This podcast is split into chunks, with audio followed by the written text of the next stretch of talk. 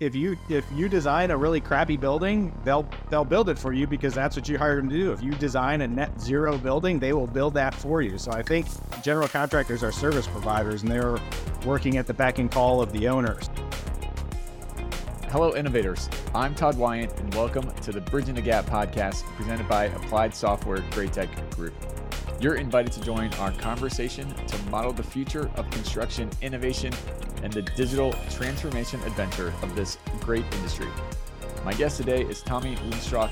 He has a 20 year career in managing sustainable construction and has launched his company Green Badger to help professionals from owners to subcontractors to lighten the load when going after LEED certifications. Today, Green Badger's mission is to make sustainability accessible, attainable, and effortless for the entire construction industry. Tommy regularly speaks at industry and sustainability trade events, contributes content for Forbes, Environmental Leader, and Construction Executive, among others. Welcome to the show, Tommy. Todd, thanks for having me. Excited to be here. Yeah, looking forward to it for sure. Uh, so, how did you get involved in the the construction industry to begin with? Uh, it was a, a a long a long road. I played many roles. I actually started my career in the uh, the real estate development side. So I started on okay after after actually originally thinking I was going to be working in the nonprofit world. Uh, I, I, got a master's of, of environmental studies back in the day. Thought I'd be doing nonprofit work, but I ended up taking a job uh, in Savannah, Georgia, just down the road from where I was getting my degree for a real estate developer. And they had a unique proposition for me that they wanted to be a, a totally green real estate development company, and were looking for somebody to help head up, head that up. And you know, they didn't know what it meant at the time. They just felt that it was uh, the right way to do development, and that there was a big business opportunity behind it. So I came into it as their director of sustainability, and uh, we started using LEED as our baseline for everything that we would develop. And again, 20 years ago, this was people thought we were kind of crazy or that we had done, you know, we did some environmental damage and we were being uh, tasked with building green to atone for our sins. But no, it was just how we want to do it. So really, you know, started cutting my teeth uh, from the ownership side of how do you design these buildings, how do you build them, how do you manage and operate them after the fact, um, and did that for a number of years before moving into the consulting side of things and leveraging that knowledge to help other people do that same thing. Um, and then eventually getting a focus on construction because as I kept going through uh, sustainable design and construction, design not not easy by any means, but it was finite. You get a set of plans and you're done, and it's like you're off to the races. But then it goes into three years of construction and toiling through uh, 30 different subcontracting groups on site and hundreds and hundreds of products and tracking all of that throughout the long, long course of construction was just a real pain in my butt. And so I started looking for alternatives to try and streamline that process and get me out of the spreadsheet nightmare I was living in. Uh, and there wasn't anything good out there. So thus, thus Green Badger was born to really help the construction world try and streamline and automate green construction compliance and, and lower the barrier to entry uh, for companies that are trying to build sustainably. Yeah, interesting. Where do you think the the construction industry is as a whole on the, all things sustainability? Are we are we still in the kind of thought leadership just talking about it, or are you starting to see more uh, people and kind of reaching that critical mass of, of action?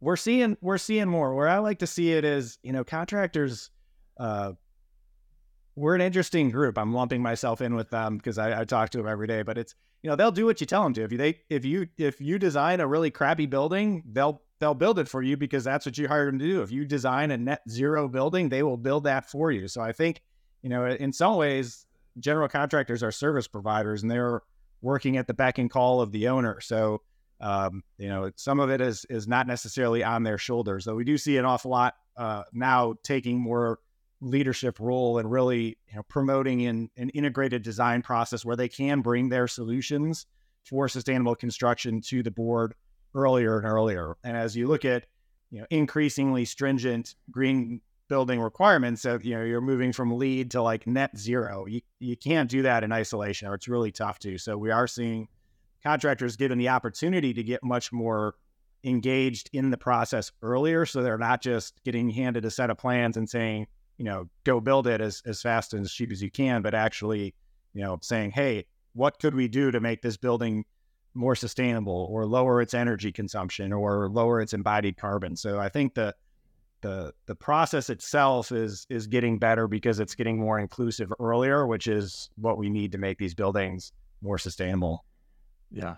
Yeah, I think that's one of the, the big hurdles on, on a lot of areas in construction is getting uh, the the right people at the table early and often and, creating that that collaboration and hearing all the the different viewpoints and and perspectives on it because what an architect is designing for uh, you know they're designing with sustainability might not be how it's actually built that way and, and you need that that voice and that perspective to come in early in the process to be like yeah i know that that makes sense on the design side but actually in the real world practical nature of it, it's not going to be done that way. We got to do it this way.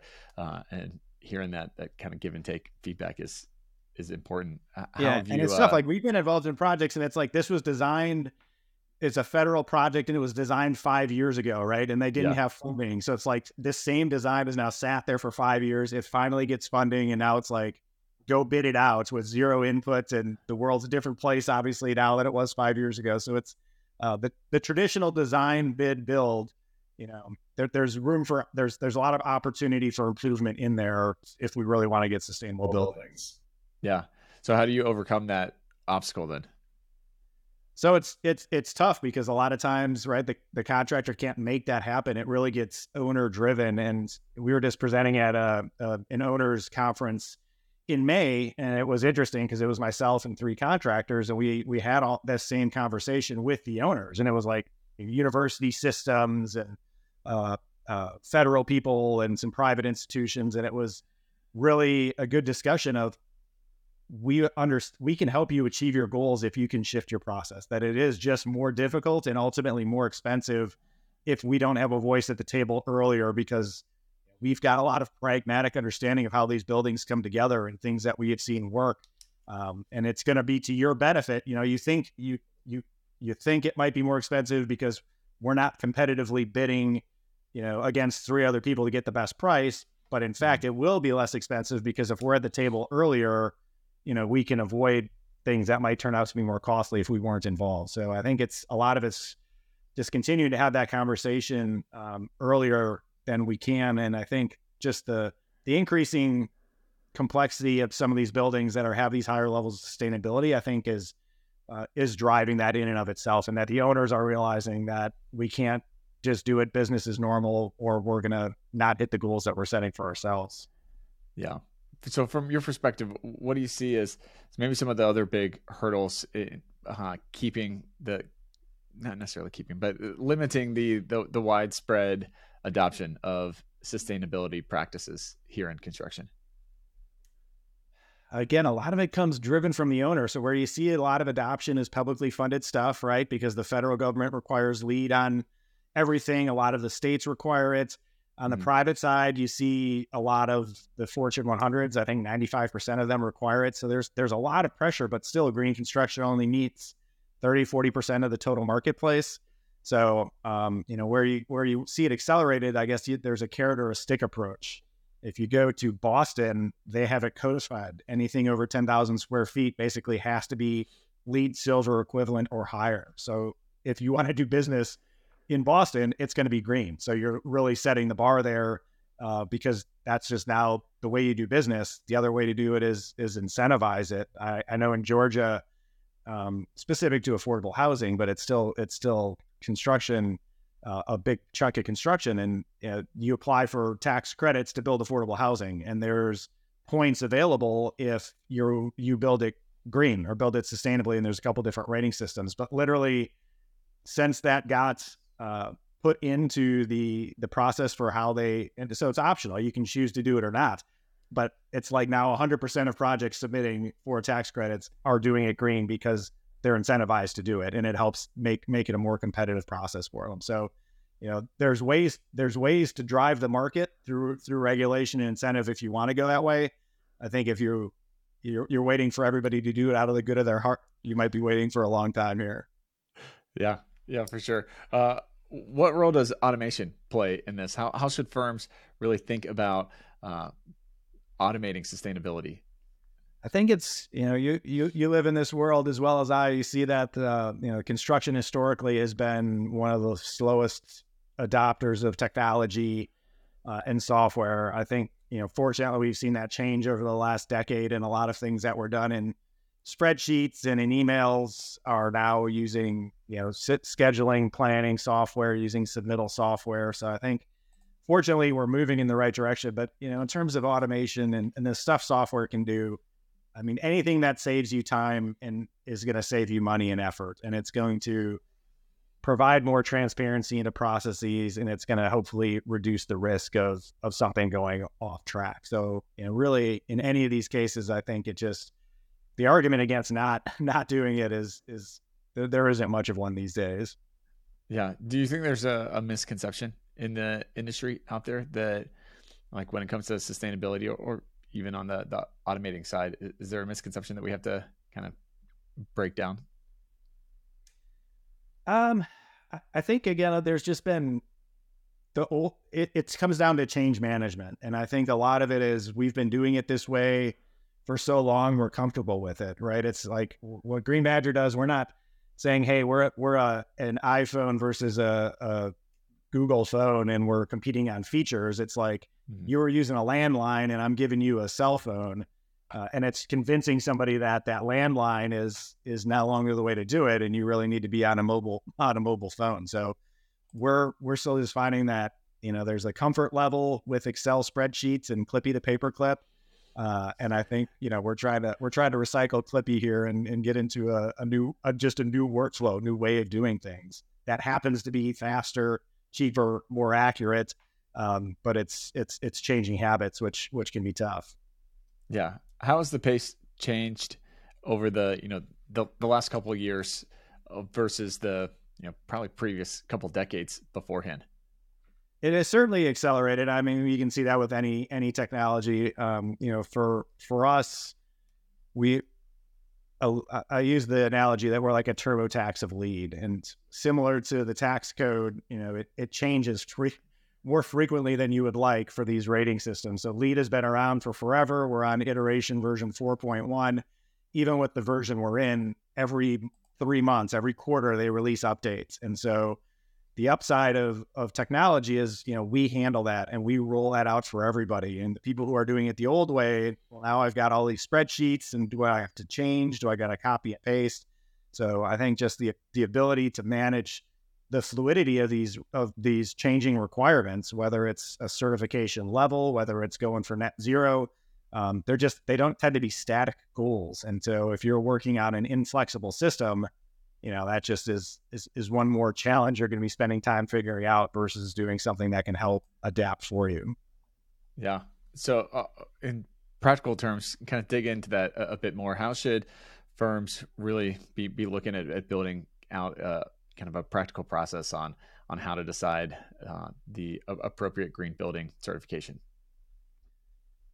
So there's a lot of there's a lot of green building rating systems out there and so uh, that that's tough, and a lot of it comes to what's important to that particular owner uh, and where you are. I mean, if you're you know a big company with places all over the place using a, a national rating system or international rating system like LEED can make a lot of sense. If you're just doing work in California, you know, maybe using Cal Green, which is their state code, is is the way to go. If you're really focused on your your your employees and wellness uh, is more important to you. There's a whole system called Well, and there's another one called Fitwel. So I think you know some of it comes in, and that's where that collaboration with your your design team and and your contractor to figure out what what is what do you really want to get out of this building? Like, what is your ultimate goal? If you don't, if you if it's just net zero carbon and you put all your focus and effort on on system efficiencies you know that's a different approach than you might take for just going out and getting a different type of certification. So it still really comes to, to owner preference and what's important and valuable to them. Hey innovators. Do you want to help inspire the next generation of architects engineers and builders? Applied software Graitec group does too. In fact they have launched a scholarship contest and need your help spreading the word If you know any students or teachers who could benefit from the contest, tell them to visit asti.com slash AEC scholarship for more information. Applied Graitec is giving away over $1,000 to help students pursue their dreams, and we need your help to make it happen. So what are you waiting for? Let's make a difference together. Yeah. So when should those conversations happen, and then who should who should be in the room? As early as possible is always the answer. I mean, to me, it's sustainability gets a bad rap of being more expensive. And yeah, I mean, if you take if you take building A and then you take the exact same building and put solar panels on top of it, of course you're you're bolting it on. It's going to be more expensive. Hmm. But if you have that conversation early and it is a if if if your sustainability goal is just as important as we've got to have space for 200 people and we've got to have a fitness center and we've got to have four break rooms and we've got to have sustainability, right? Then it can be done relatively cost neutral. You can't say I want to have 200 people and break rooms, et cetera, get six months down the road and then say, oh, well, let's make it a green building. And you can, when plenty of people do but that's you know not not the cost effective way to do it. So yeah. having those conversations, making it part of the building's programming um, as soon as as soon as you can, and and deciding that it's a non-negotiable really helps that process go. Yeah, who should be involved in those conversations? Uh, it, will sound cliche, but you know, the more the merrier. It's right. You got to have the owners because they're driving it, and it helps if you have your design professionals, and if you can have uh, somebody identified from the construction side of things. Again, it just it, it helps to really identify that. So especially nowadays when you start looking at embodied carbon, like once you put pen to paper, those are tough decisions to change, right? If you, you don't just say all of a sudden after designing a building, let's go do mass timber. Like you can't you can't just switch from a concrete and steel structure to mass timber without starting from scratch. So like having those conversations and getting those people in the room to to bounce those ideas off each other early on at these initial design charrettes is really really the best best way to do it if you're trying to maximize the sustainability of your building. Yeah and, and kind of current state who who what kind of stakeholder do you see really driving sustainability on projects right now? You know if if they're really shooting for a high level of sustainability it it really tends to be like an owner wants to do that. Like they don't so somebody doesn't come in and just say, "Hey, I want to get a LEED certified building and walk away with net zero too too often." I'm sure it does happen uh, if you've got and because there's a there's a ton of great again architects and and consultants and contractors that know how to get this stuff done and can make that compelling case. But you know, if you're going for a top level sustainability, you have an owner that's committed and they want to see uh, they want to see that because that's it's important to them, it's important to their brand, it's important to their organization. Uh, so they'll they're they they they can be driving that ship. Yeah, and shifting a bit. Uh, so you, talked about incentivizing on the the uh, regulations and the, the, requirement side of things, but but how do you bring about uh, in, incentivizing on the the technical implementation and, and adoption to help come alongside the sustainability efforts and, and, be able to, to report on it and track it and then be able to measure that uh, you know you're actually making some progress here I think, I mean, some of that is just in and of itself, right? I mean, to get to get to the levels of sustainability or the certifications, you've gotta you've gotta have transparency into the process, and you've got to.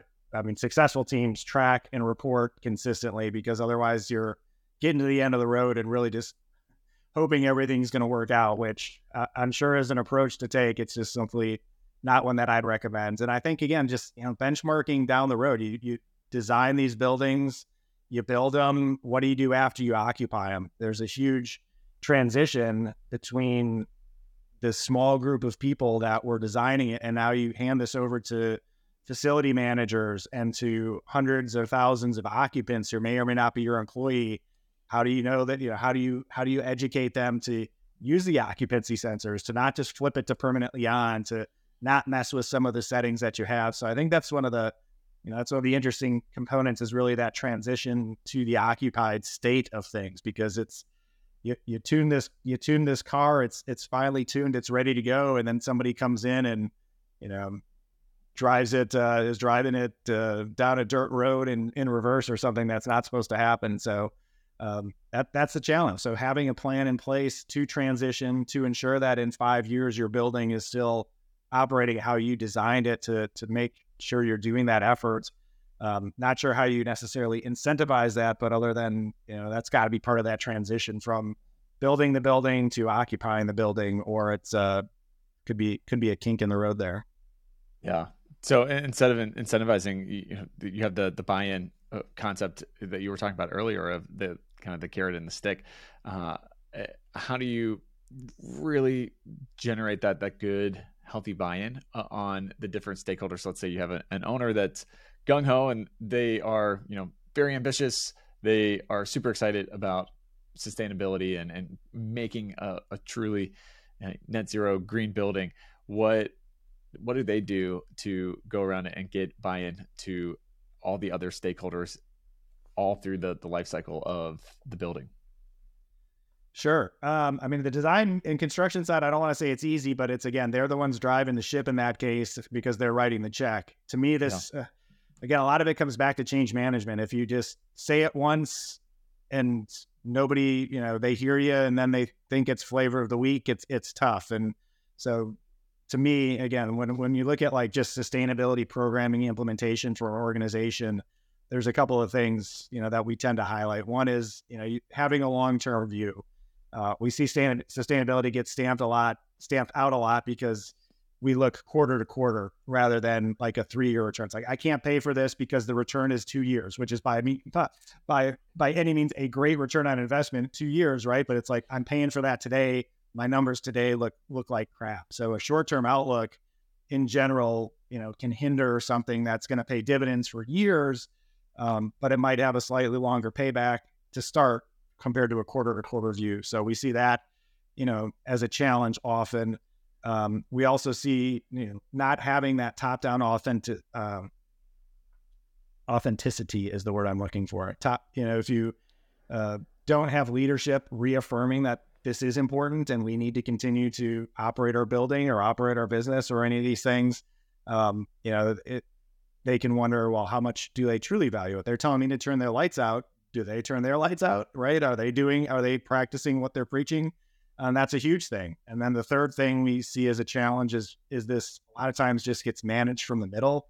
Like somebody doesn't have a lot of sustainability experience, so that they're efficient in operations and they get put in the sustainability role, but they're, you know, they don't have a budget or they don't have leadership support. They can't make other people do things, right? They don't have authority to to implement things and they're just kind of stuck in this no man's land in the middle where they want to do stuff but they have no budget or no power to do it and that is uh that's not a great place for for a sustainability program to live. So longer term outlet uh, outlook, leadership and support from the top and empowering the people that you want to run this program are are keys to ongoing sustainability success in, in an organization, in a building, and in whatever it is from from my perspective.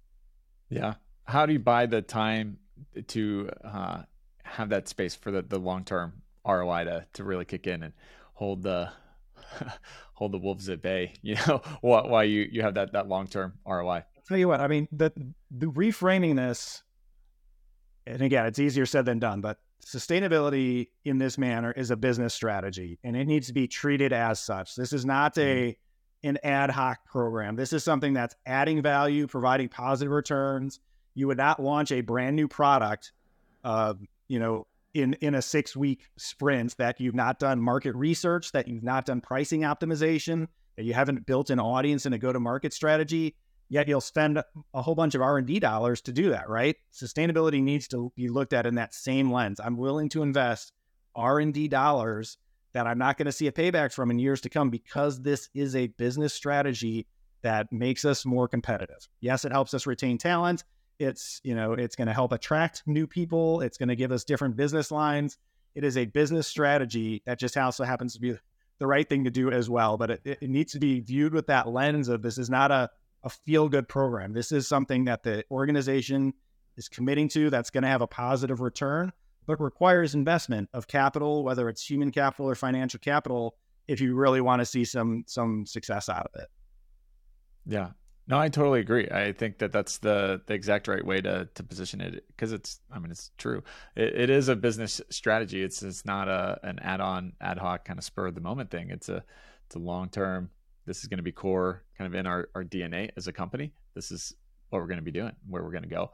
And I mean, how we frame it these that. days, especially like with ESG now, is like, what is the risk of not doing it, right? Like, if you're a contractor, we'll go back to the construction world, right?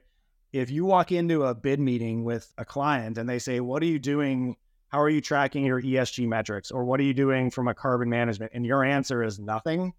Like, and you lose that. If you lose one project a year because of that, that's millions of dollars, you know, of, of, of revenue. That's people employed working. That's all of this stuff. So, like, do you really want to take that risk to not have this in the in the one percent chance that you lose business over it? To me, I mean, it's like even if you don't believe you'll ever you know make all the, have all those other benefits i talked about about retention and culture and all that other good stuff what is the risk of not having a sustainability or esg program?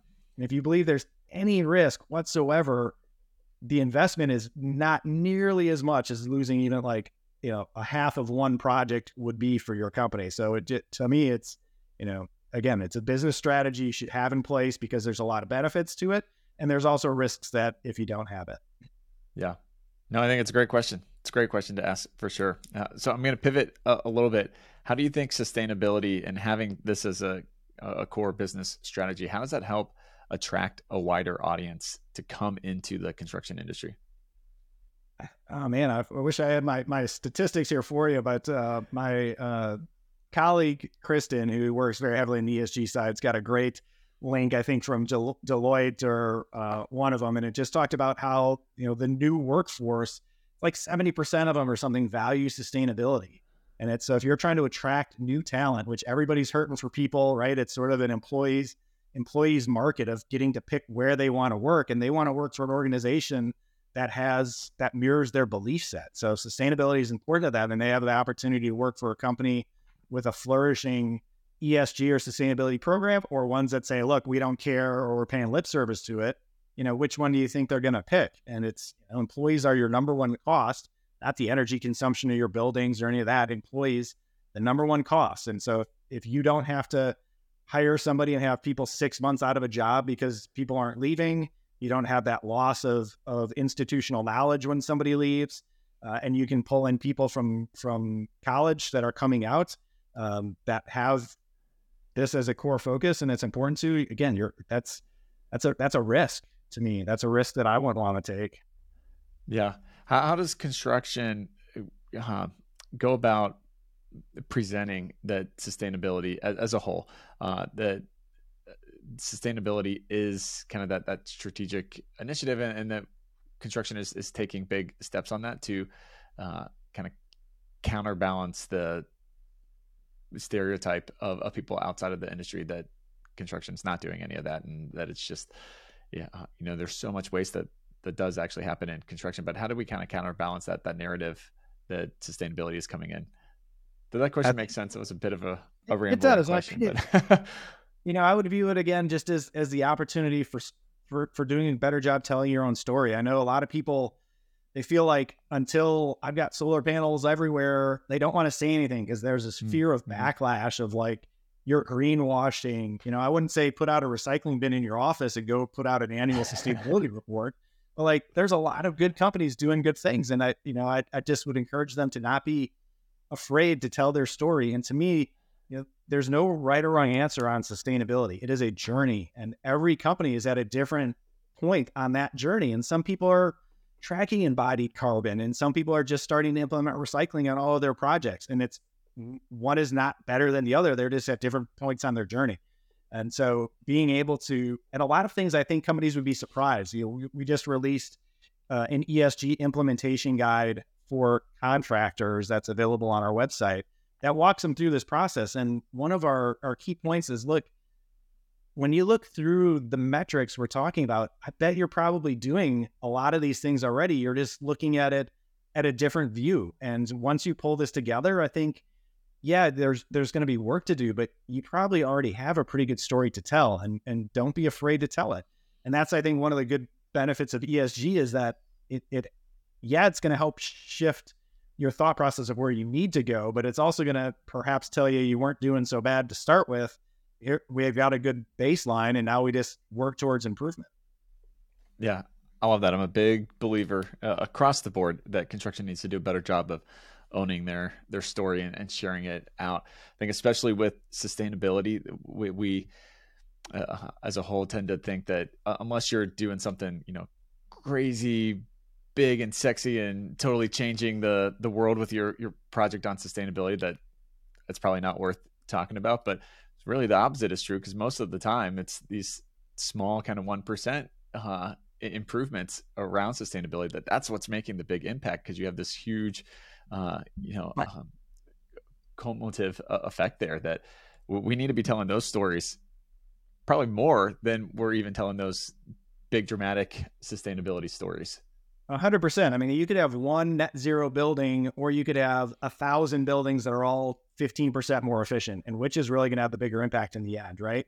Like we've yeah. always got to have these high aspirational targets, but the cumulative, as you said, you know, and not not that it's quantity versus quality by any means, but the quantity needs to be there, and if you can elevate, if you can take a hundred job sites that you're working on and recycle twenty five percent of the waste that's going to be a lot better than having two projects that you're recycling 95% of the waste on. It's just you know, get it out there, get it standardized, and then work to improve. I mean, that's again, where are you on your journey? Let's let's start. I see a lot of uh, paralysis by analysis. If that's the the the phrase, it's like you see some of these and it just looks so daunting that mm-hmm. it's like my why should I even try and start? This is just going to be so difficult that I'm not going to do anything because I've got a perception that it's just going to be overwhelming. Whereas, you know, if you can help just frame it and take that first step, because the second step is going to be easier, um, and then tell it, tell the world about it, tell the story, reinforce those actions. Because the other thing is, once you start talking about it,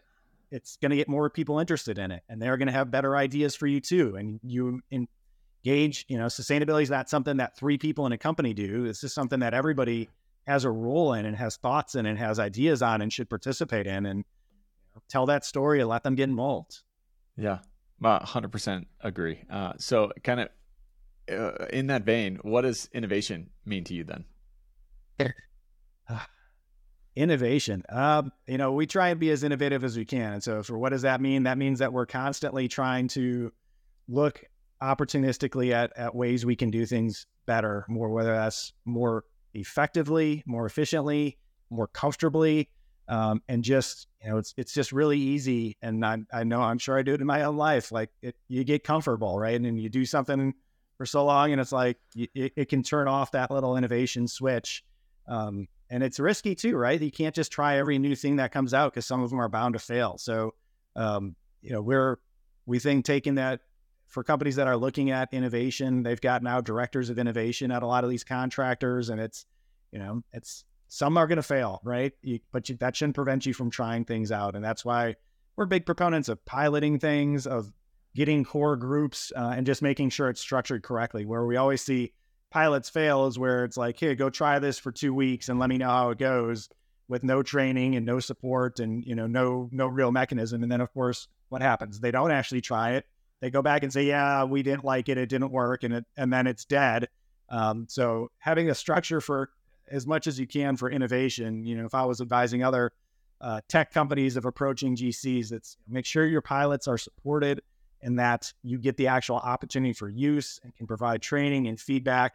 So you do have a fighting chance. And for, for contractors and companies, you know, there's a lot of, uh, of, of bright people out there that are doing really good jobs of this. And it's, you know, it's, let's, let's constantly look for ways that we can make lives for ourselves and our, our teammates easier, better, faster, all that other good stuff. Yeah. Preach. Preach. uh, it's a soapbox for sure. I, more than agree with you. uh, how do people find out more information on Green Badger and connect with you? Easiest way, go to our website, www.getgreenbadger.com. We're on all of the usual socials as well with Green Badger, getgreenbadger.com uh, and you can find us find us there. Perfect. Well, last question for you. If I could give you all power, you could snap your fingers and innovate one thing in construction. What would you pick to innovate? Ooh. So a lot of you know again construction is the end result of design and which is the end result of the the owners driving the ship towards where they want to go if i had magic power that's a tough one uh, it, it's too cliche to say that all buildings are sustainable but uh, i would say that you know if if i had my druthers today it would be let, let let's codify it and and drive sustainability into into every building that we have because it's it's necessary we need to get there and uh, sooner rather than later is the is is the calling card today. Yeah, well, uh, getting it codified would go a, a long, long way down that road for sure. It'd be a huge step. Well, Tommy, thanks so much for taking the time and, and joining the show today. Really enjoyed the conversation. I appreciate it, Todd. Thanks for having me. And now it's time for my Todd takes from this episode. First take Owners, you have a major part to play in the sustainability initiatives in construction. The owners need to be the ones driving the efforts, but also the conversations with the key stakeholders throughout the project lifecycle. Second take What is the risk of not having a sustainability program? It's a really good question that Tommy proposed. I encourage everyone to honestly ask themselves that question. As we discussed, sustainability must be viewed as a business strategy for success. And final take sustainability is a journey. First, work on getting it standardized, and then you can improve the process.